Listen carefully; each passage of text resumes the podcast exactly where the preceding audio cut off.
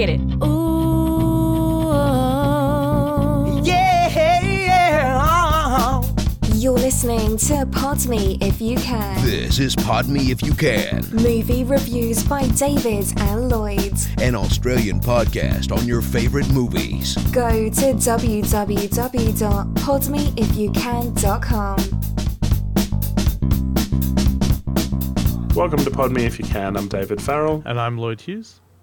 Today's film is Guy Ritchie's latest. It's King Arthur, Legend of the Sword, starring Charlie Hunnam. And Astrid Bergès-Frisbey. Frisbey. And Jude Law, of course, who's in the film as well. We've seen it, so it's available for digital download, DVD, Blu-ray. You can check it out. $3.99 on Amazon, IMDb is telling me. So please check it out before listening to this podcast, because spoilers, we'll be discussing it and the ending. First of all, Lloyd, 7.0 out of 10, 96,000 people. They must have paid a lot of those people. Because, to be honest with you, I got to the climax of this film and I was like, jeepers, this 2 hours has been incredibly slow. I'm yawning. And I had to keep stopping this film and just like rubbing my eyes and being like, oh, what am I doing here? What are we doing this for, Lloyd? Yeah, 3 sittings. Guy Ritchie has spent over 3 years making this movie King Arthur, and he and the studio have in mind to make 6 movies in ridiculous. A cinematic universal style universe style series. I guess they bombed miserably like The Mummy. I have to admit I was really hooked for the first hour of this movie. I haven't seen a Guy Ritchie film since Snatch, and I loved Lock, Stock, and Two Smoking Barrels, and I love Snatch. Snatch is actually one of the best movie experiences I've ever had at the cinemas. I took a group of friends. I suggested, let's go watch this movie. So there was like 6 or 7 of us, and you know how the start is really slow. They're in that elevator. Yep. And then they're like, oh gosh, it's one of Lloyd's films. This is going to be so boring. And then the moment the guns come out, it was rock and roll from start to finish. We were clapping at the end, laughing. We were quoting that movie for like a year. It was so awesome. And I don't know why I fell out of watching Guy Ritchie movies. Like, I didn't hear good things about the movie he did with Madonna. Like, he didn't make a film after Snatch for a long time from memory, and I never watched Layer Cake or Rock and Roller, whichever one of those he directed. And Rock and Roller, okay. And I wanted to see the Sherlock movies and The Man from UNCLE prior to doing this podcast, but I just didn't have the time. So for the opening of this movie, it was really cool seeing this mythological retelling of the Arthurian legend with Guy Ritchie's style of storytelling. It just goes at lightning speed. And I love that sequence where King Arthur grows up in the streets, saving his money and fighting and training. The high point of this movie for me is when King Arthur and his men start harassing the king's supplies, and it's almost like Ocean's 11 and maybe a little bit of The Dirty Dozen. And this is where Guy Ritchie's fast, rapid style and his handling of the street tough guys come into play really well. I just kind of wish he would direct like a version of Robin Hood. I think that would be more fitting for Guy Ritchie. But about the point where there is this assassination attempt on Vortigern, if I'm pronouncing that name correctly, and Arthur and his men are running from the king's men, it's just where it completely falls apart for me. There was like this fantastic last moment where King Arthur's men make a last stand against all the king's men, and they're being completely overrun, and Arthur activates Excalibur and destroys everyone. Like, it just completely took away the effectiveness of the villain. Like, why are they retreating again? Like, you've got the sword, just attack them. And then after that, he gets captured or something, and then there's a big snake that kills the man and rescues it. Well, like, why didn't you just use that snake at the beginning of the movie? This doesn't make any sense at all. Like, why? Oh my gosh. And let's break down exactly what happens after that scene where he kills all those men in that courtyard with all the where he goes back to George, was it? His old trainer. They're on the run. George, right. One of Arthur's men is wounded and he's slowly making his way to what I guess is like a halfway house, and they're trying to get on the boat. And the kid, that man who's wounded, has a kid. And he goes, I'll just go on. I just need a breather. But it's just too late. Just interrupting. The kid's name is Blue. His boy is Blue, like old school. Like, you're my boy, Blue. You're my boy, Blue. So just as they're about to get on the boat, Vortigern's men have arrived. It's too late. And the kid tries to lie. No, that's not my father. And then there is a standoff between Arthur, a king's man, the kid, and his friend. And the king, Vortigern, just slices the kid's father's throat, and then Arthur grabs the kid, and then he runs to the boat. Okay, the king's men are right there. The king is right there, right? Why aren't they chasing after Arthur? He's just getting on a boat. Surely they've won at that. They've overrun them at that point. Like, how did they? And also, they were so difficult to find, and now you've seen him. You're not going to let him out of your sight. Exactly. Like, why? How did they escape at that point? Why isn't Vortigern chasing them down? Like, surely it wouldn't be too hard to fire arrows at them or something.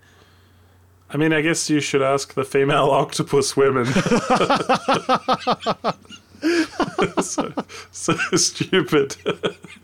You know the price, David, for asking them. I'm not going to go anywhere near them. Who set the price? Who decided? I don't know. The laws were set in stone or something. It's so stupid. Oh, and you know what else? You know, he kills his wife at the beginning of the film, rings the bell, and gets to turn into that big demon thing. You know, very temporarily as well. But then he kills his daughter. But had we had a few more moments where he loved and doted on his daughter, that might have meant something. It would have been much more effective, 100%. Like, Jude Law is such a good actor. He can only do so much with what's on screen, but if the audience isn't given those little brief moments where you can build character and stuff, it would have been so much more effective. But credit to Jude Law, he actually really sold me on that. I was just like, oh man, that's awful. He's killing his daughter just to maintain power. That's terrible. Yeah, so is Arthur a smartass in this or not? Because there are times I feel like he should be clever, but he isn't, and he just says nothing. And then he's like face to face with Jude Law. He's really quiet the first time around. I know he's going to be, you know, on his way to being beheaded, but I felt like, you know, maybe Arthur should have been a bit more of a rapscallion, like from the streets, because, you know, when he's on the horse, he turns around, he's flirting with the mage, he's trying to be a bit of a ladies' man and a fighter, and, like, you know, a bit like Brad Pitt's character in Snatch. Yeah. He's a bit of like a fool, but also he can fight and he's tough. So there were times where I was like, okay, he's being a smartass. This is kind of something. But then it wasn't consistent at all. I felt like he was quiet and he was reserved, and there were so many dramatic moments. The tone of this movie, it was pitched as Snatch meets Lord of the Rings, right?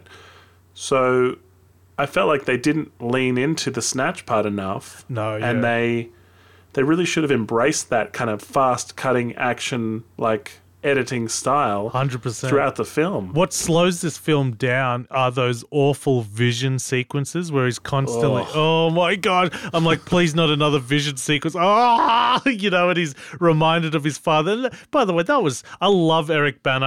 I really wish he'd do more movies, but that was such a dumb moment where he throws the sword up, which stabs into his back, and then he turns into stone. I thought that was one of the dumbest look. It just some of the choices of taste here was just so awful, just such a dumb design. I loved it in the original Excalibur by John Boorman, I think, where the guy just simply stabs a stone on his last dying breath stabs a sword into a stone with his last dying breath. That was so much more effective than this weird thing where he throws the sword up and it stabs into him and he turns into rock. Yeah.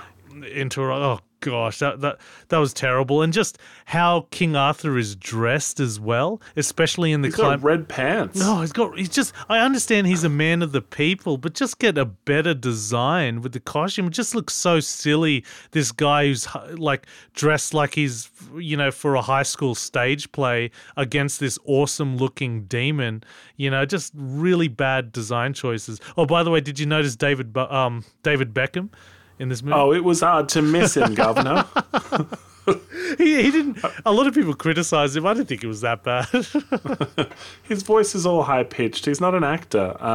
You could have had him in the role silently, looking menacing. Like that would have been fine. But the moment he opens his mouth, it takes you out of the film. You talk about those visions. I'll read you my notes here. He throws the sword in the lake. The lady of the lake saves it. Shows him a vision. Yes, another vision. They rescue the mage. Gives up the sword. And he's bitten by a snake so he can have another vision. I found myself continuously being like, oh, another flashback, another vision. What are we doing here? Well, wasn't there two flashbacks in the climax? So when he fights the demon, it flashes back to his father. And I think before that, before he activates Excalibur and destroys all those soldiers, I think there's another flashback there. And I was like, oh, God. Maybe too many flashbacks, Guy Ritchie. No, what you said was 100%. If this movie had been 90% that Guy Ritchie man on a mission type story, it would have been fantastic. It would have been rock and roll. Oh, this is awesome, you know. Comedic. Yeah, it would have been comedic. We would have had lots of fun. And then the 10%, oh yeah, you know, where he has to respect the where his father came from and who he has to be. In the end of the film, he has to be a king. You know, that would have been really cool, but just such a huge miss, this movie. Huge miss. Well, let's talk about how big a miss this is. At the box office, it was a $175 million budget, and it made about $40 million. Oh, that's huge. That's huge, man. That's terrible. Huge bomb. You know, this movie was released, had a very delayed release of 10 months. So it was pocketed for 10 months before they released, and that's just because huge movies were coming out. And when it finally did come out, it's going up against Guardians of the Galaxy 2. Like, man, you're not going to have much of a chance. Like, wouldn't it have been best to wait even longer and release it during the Atomic Blonde period? You know, like maybe it did come out in the Atomic Blonde period. I'm just getting the dates a bit confused, but that is such a bad thing when you have to wait almost a year before your movie comes out. It just gets more dated. And I mean, the last King Arthur I saw was Clive Owen, Keira Knightley, that film.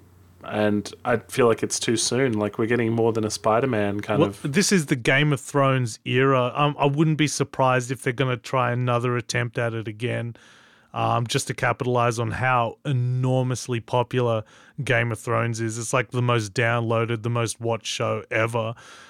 So it wouldn't surprise me if they had another crack at it. If they have another crack at it, they need to tone down the magic, because incorporating a mage as basically the villain, I was watching and going, okay, so like Jude Law's character has magical powers, you know, to get that from the trailer sort of thing.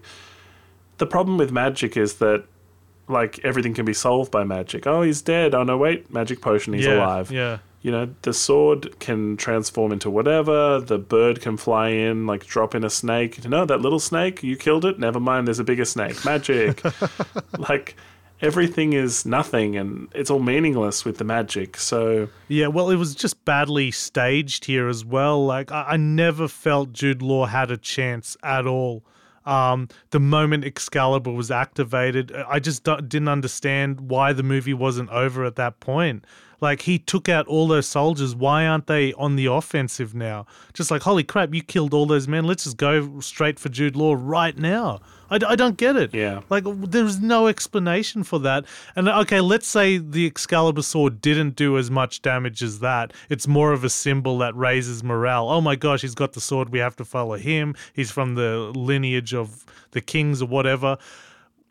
It's not Merlin. It's the girl mage, whatever her name was. She's the mage. She's referred to as the mage. Yeah. She's so powerful. She can summon all these massive beasts. Why not just get her to take out more Vortigern? Do you know what I mean? Like the powers that they introduce are just too powerful. It took away all the effectiveness of the drama. There was no drama because there was no tension. The bad guy didn't stand a chance at all. It's so ridiculous, this film. It introduced too many things. And I was so disconnected at the end of this movie. Speaking of too many things, they shoved Vikings into this movie for no reason.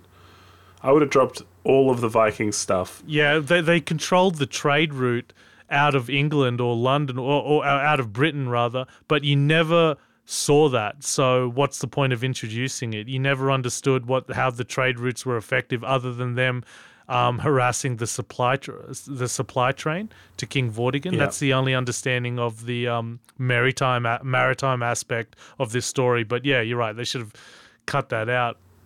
Oh, speaking of things that they referenced and never showed, hey, let's talk about Merlin. Yeah, this mage was sent by Merlin. Merlin forged the sword. Shall we see Merlin? No, we haven't cast Merlin. You guys know Merlin. You guys know Merlin. We don't need to show him. You guys get the idea. Yeah, you guys get the gist. And also, you guys have seen the Lion King, right? Because like Eric Bana is like Mufasa, and Jude Law is like Scar, right? Cool. We'll just establish that at the beginning. 100%. This is just a remake of The Lion King. You're absolutely right. Guy Ritchie has actually been marked as the next director for Aladdin, and I can see that working. He'll be restricted heavily because he can't utilize swearing or really offensive jokes, which Guy Ritchie likes to rely on. But I was really impressed with King Arthur. It didn't really go to that level of obscene jokes or anything. I thought he handled that okay. It still got to that street level like dialogue without being too crude with the jokes or too heavy hitting to younger audiences. So I think he can handle Aladdin as a lower class person really well, and then becoming, a wealthy prince by the end of the movie. I think that'll be very interesting, and I'd love to see his interpretation of the genie and how all the comedic jokes. Like, obviously, unfortunately, we've lost the great Robin Williams, and his role will never be overshadowed. I don't think so. But it'll just be interesting to see how Guy Ritchie handles all that. Have you had a look who's playing the genie? No. Will Smith. Oh, really? Okay, that's a good choice. I like it. You got to go in a different direction. Yes, you can't try and 100%. I felt like this film reminded me of Warcraft a lot, which we've covered on the podcast. I actually liked that one. You hated it. Yeah, didn't like it. This fell in the same boat for me, but I could see all the Lord of the Rings references too, like the Eye of Mordor felt like the tower where the evil magic is happening. Yeah, good point. But you're right, this is literally a gritty reboot in the sense that you get down to street level and you feel like you're watching this, Well, it's got Star Wars elements too. He's really reluctant to be the hero. Don't pass me that lightsaber. I mean Excalibur, that all-powerful sword. You killed my father. This has got tropes from lots and lots of different things, but it's all over the place and it is 2 hours too long. I did write down, was this greenlit because of Game of Thrones? And I feel like that's got a lot to do with it. I like the idea where he's gone all out with the mythological aspect of retelling this Arthurian legend, where we immediately have those gigantic elephants and this impossible architecture of the castle and things like that. So right from the get-go, right from the opening of the film, he's letting you know what direction he's going to take this interpretation of the story of Arthur. And I like the gutsiness of that, immediately that lightning-paced story of him growing up in the streets with the prostitutes and fighting. Just absolutely fantastic.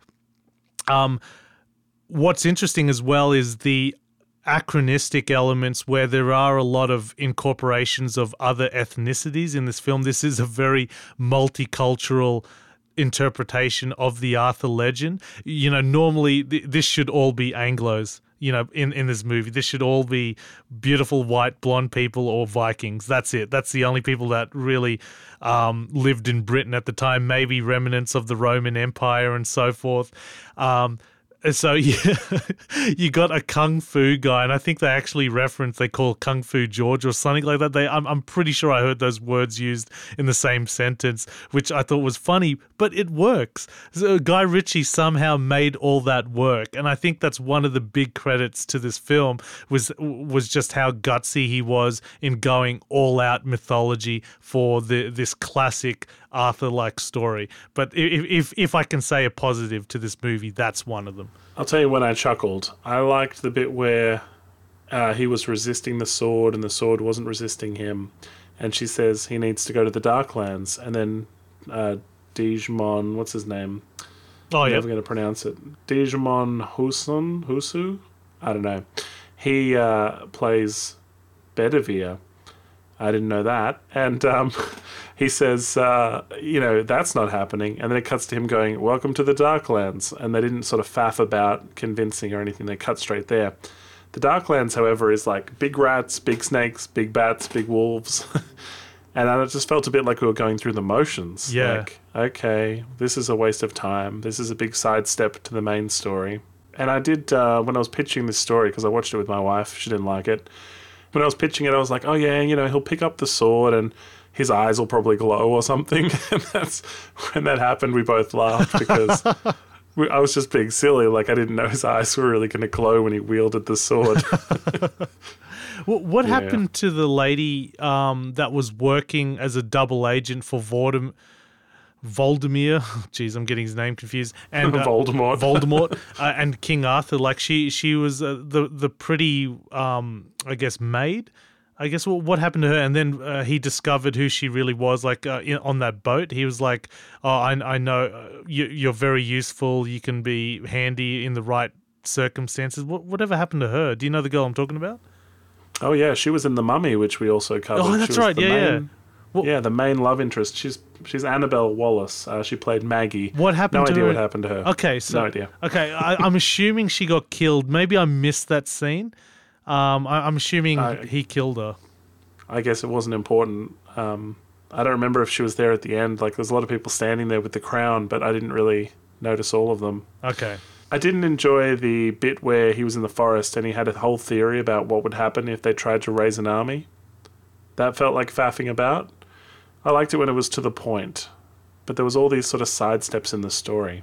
Like the Vikings, it seems busy. In the original Robin Hood, but in the Robin Hood with Kevin Costner, there is a point where Robin Hood become this ultimate unit that constantly harasses the king's supply lines, and he just, sort of wilters down and is forced to sort of come out of the fortified castle and engage Robin Hood, and they come up with a plan to kidnap and so forth. But for a brief 20 minutes or so, we're in this sort of Dirty Dozen-esque style movie where this small harassing unit are just attacking the king from outside the castle. We briefly see that in King Arthur. Wouldn't it have been cool if a lot more of the movie was in that realm? It would. Yeah. But I guess you don't want King Arthur to be Robin Hood. Yeah, so there was danger of them spending so much time in the forest with his merry men that they became Robin Hood. Yeah. It didn't feel like King Arthur at times. Yeah, okay. At King Arthur, you want them to become knights or be knights, and they are knighted at the end. They all become sirs. There's no Lancelot here. They're saving that for the sequels. You want them to be tough knights that are a unit, like a group that all know each other and get along, and you want him to be the one that wields Excalibur, and that's King Arthur, and he pulls it from a stone at some point. That's the ticks you have to make. Well, yeah, and then it has to be a big showdown between the two armies, the rebellions and the main empire, I guess, that's in charge, and that they have to fight, and he has to find some crack in the massive Death Star to destroy the enemies once and for all. You're right. There are a lot of Star Wars references and structures in this movie. Yeah. When George and all the men he trained with, in the very 300 kind of way, they take on that horde of masked ninja types. That's weird that they're all dressed as ninjas. They look like foot soldiers from Shredder. That's true. Yeah, the foot. And he uses the sword, and it's stupid strong, and there's a big moment, like an iconic moment, where he can say a clever line or something like, well, it's never done that before or something. Yeah. I've got nothing like coming to mind, but he says, I'm going down the hole now, which feels like the worst line you could put there. Like, nobody punched up the script. And I found it really frustrating, the bit where he iconically pulls the sword from the stone and David Beckham and all the men are there and stuff, and he collapses. I was dumbfounded. I was like, well, this isn't what I thought this scene would be. Yeah, no, I agree. Even just to the point where he could have dropped the sword, like not knowing what power he was wielding, and they could have captured him or taken him, tied him up or something. Him collapsing and hitting his head is like, check it out, I'm pulling the sword from the stone and I slipped and I'm hitting my head and I'm unconscious. Like, it just felt like a terrible succession of events. I realized to service the story, it's so powerful it knocks him out, but it was stupid. Was there a vision sequence at that moment as well?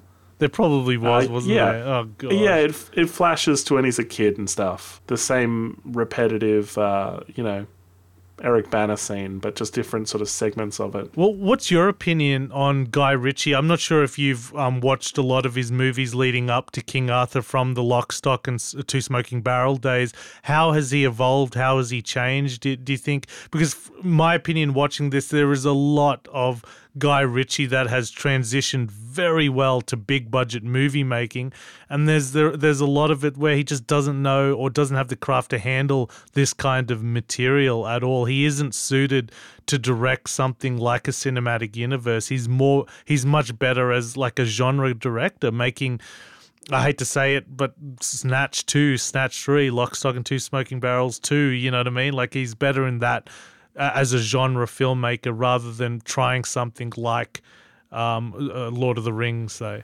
Yeah, the thing is, my favourite films of his are Lock, Stock and Snatch, of course, because they are right in his wheelhouse. They feel clever, they feel well-written, and they feel like he is using what he has around him and kind of telling a cool, gritty story that no one's heard before.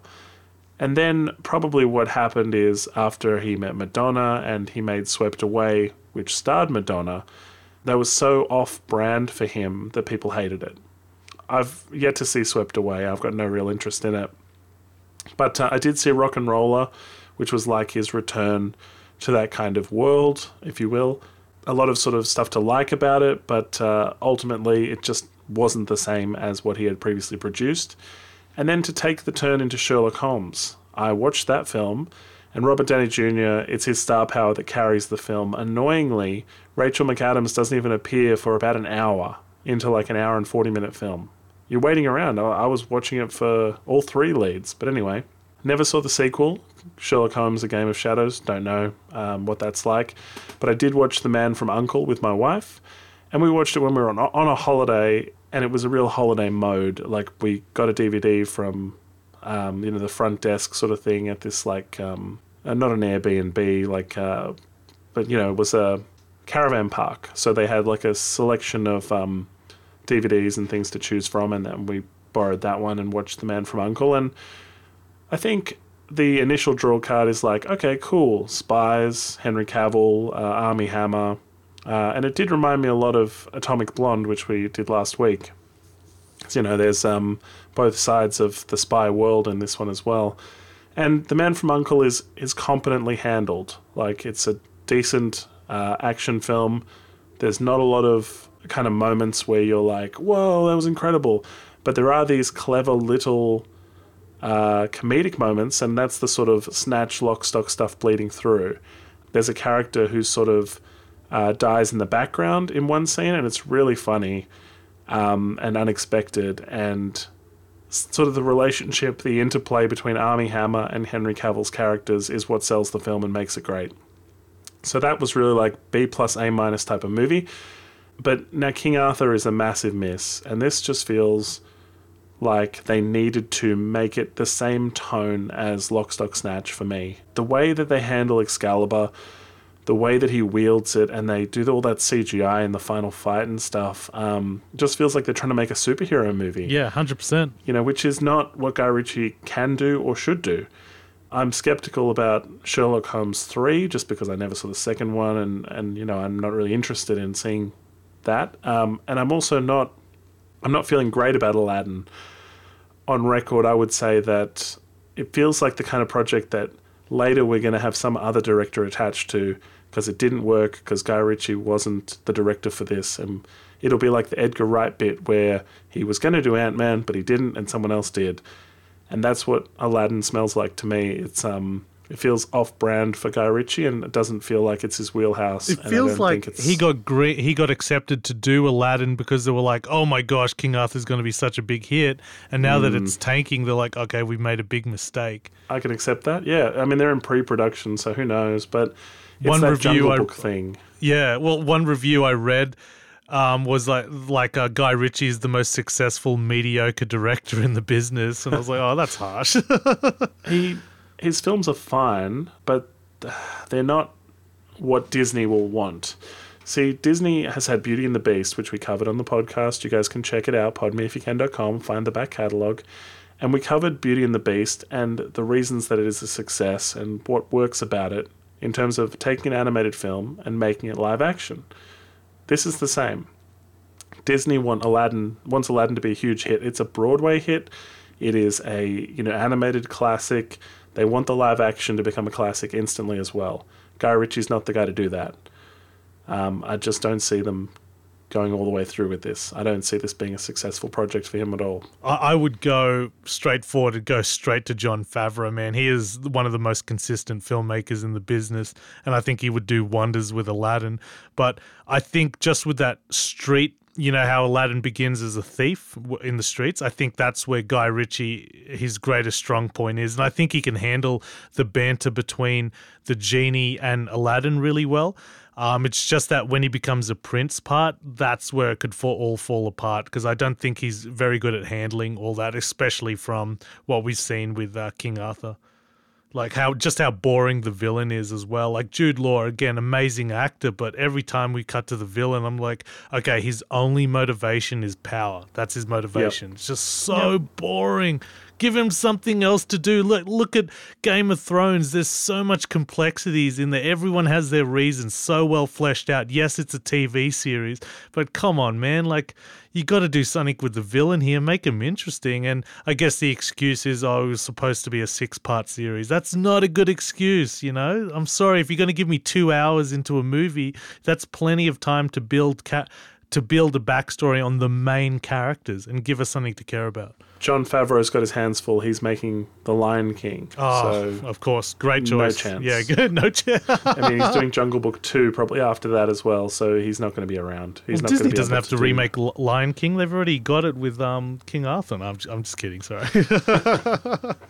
Of course, the Mufasa scar angle. You said it. That was right. That was 100% correct. Look, for me... it's too many visions, too many hours.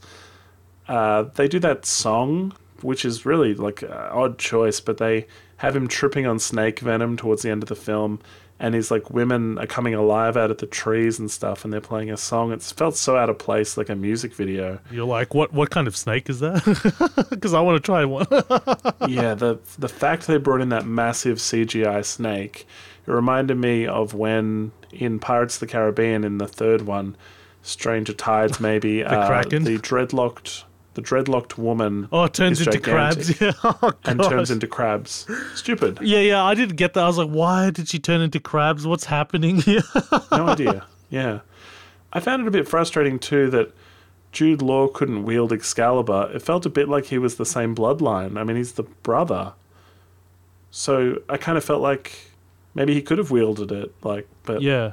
The final least iconic line that he says, where I was yawning through the final fight scene, he says, "You created me, and for that I bless you," and he kisses his hand, which is so weird. It didn't strike me as the thing he should do. Yeah, his friends have died and stuff. I know he didn't forgive him, but he recognized if it wasn't for him, he wouldn't have become a man of the people. But man, that's the guy who turned on your father. He killed your family, I don't. Yeah, you're right. You shouldn't have blessed him. And he does say sort of good luck in hell or whatever, but it's not iconic. You could have punched up this script. You could have had... They felt like so many times they were faffing about. Like, I really did enjoy the bit where they went, "Welcome to the Darklands." Like, they cut straight to it. Cut through the crap. That's what Guy Ritchie's good at. He's cutting to the next scene, but there was so much extra stuff. Like, it felt like the lady in the lake, they needed to establish it for a later movie. There's no reason to have her. He never had to throw that sword away. Yeah, that's right. It's like they, like, oh, that's a thing that everyone remembers from King Arthur, so we can't not cut that part out. I wouldn't think he's going to be the guy that finishes Aladdin. This doesn't feel like strength to strength at all, and Disney is cutthroat. When they can get someone like Ron Howard coming off, the Han Solo film, grab him and get him to do Aladdin, something like that. Zemeckis, it's an adventure film, you know? Aladdin, you just grab somebody who's done an adventure. Jude Law killed his daughter that he loved, apparently, to become Ghost Rider. Yeah, that's about right. But again, you don't know that he loves his daughter. Just the fact that a father would love a daughter is enough, and his reaction has to sell it. Yeah, and which it did for me, to be fair. Fair enough, yeah. They built a round table, so we'll see if it results in a sequel. Probably Charlie Hunnam is stuck on a contract where he's obligated to do another one if they do it. They blew it, Dave. I really hope they don't do a sequel to this. Reboot it, man. Reboot it. You gotta, like, I don't think we're going to see a sequel to The Mummy, and I don't think we're going to see a sequel to King Arthur. And this is dangerous territory for cinema to bomb out with massive budget movies like this, because it could really destroy a whole studio, you know. 150 plus million into this, and oh my gosh, it just takes a couple of them to shut down a movie studio. I thought when we did Warcraft, I'm pretty sure I said they'll make a straight to DVD, straight to digital download type of sequel. Maybe we'll see that for this. But that was a big hit, though. That's the thing with World of Warcraft. Yeah, no, you're right. Yeah, you're right. Yeah, you're right. Like, it should have bombed critically. It bombed in the domestic markets, but as soon as that film opened in China, for whatever reason. Yeah, no, you're right. Okay. I hope they never revisit this for everyone involved. You can find all the episodes we've referenced that we've done before on podmeifyoucan.com. There's a nice back catalogue there. Subscribe to us in iTunes. We've got Blade Runner 2049 coming up. We'll have Star Wars Episode 8 in December. There's a lot to like now and between then. Thor Ragnarok. Yeah, Thor Ragnarok. Well. And what's that Wonder Woman movie with all the Justice League, is that coming out this year? Oh, Justice League. I think it's November. Okay, so it is this year, right? Sorry. Yeah, I believe so. Yep. So lots to like, and we'll be covering it all on Pod Me If You Can, and you can find us, tweet us, Facebook, all that stuff. podmeifyoucan.com, where there's also a link to our YouTube channel. We do obscure film reviews with famous stars in them, and jeepers, maybe I'll try and find a Charlie Hunnam one to tie into this episode. I'm sure he's done something very obscure. Till next time on Pod Me If You Can, hope you've enjoyed us talking about King Arthur, Legend of the Sword, and I would probably recommend just watching the Clive Owen one or the Disney Sword in a Stone. I'm going to go with Excalibur, John Boorman, or the made-for-TV series with the guy from Jurassic Park. I can't believe I'm blanking on his name. Oh, Sam Neill. Sam Neill, yeah. Thank you, Dave. Or else there's Merlin. No, that's the one I'm referring to, yeah. That's the one? Yep. Yeah, cool.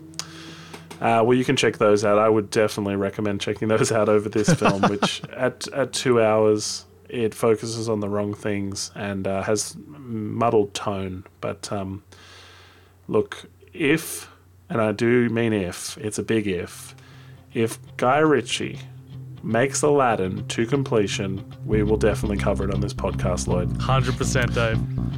And you guys can check that out next time on Pod Me If You Can.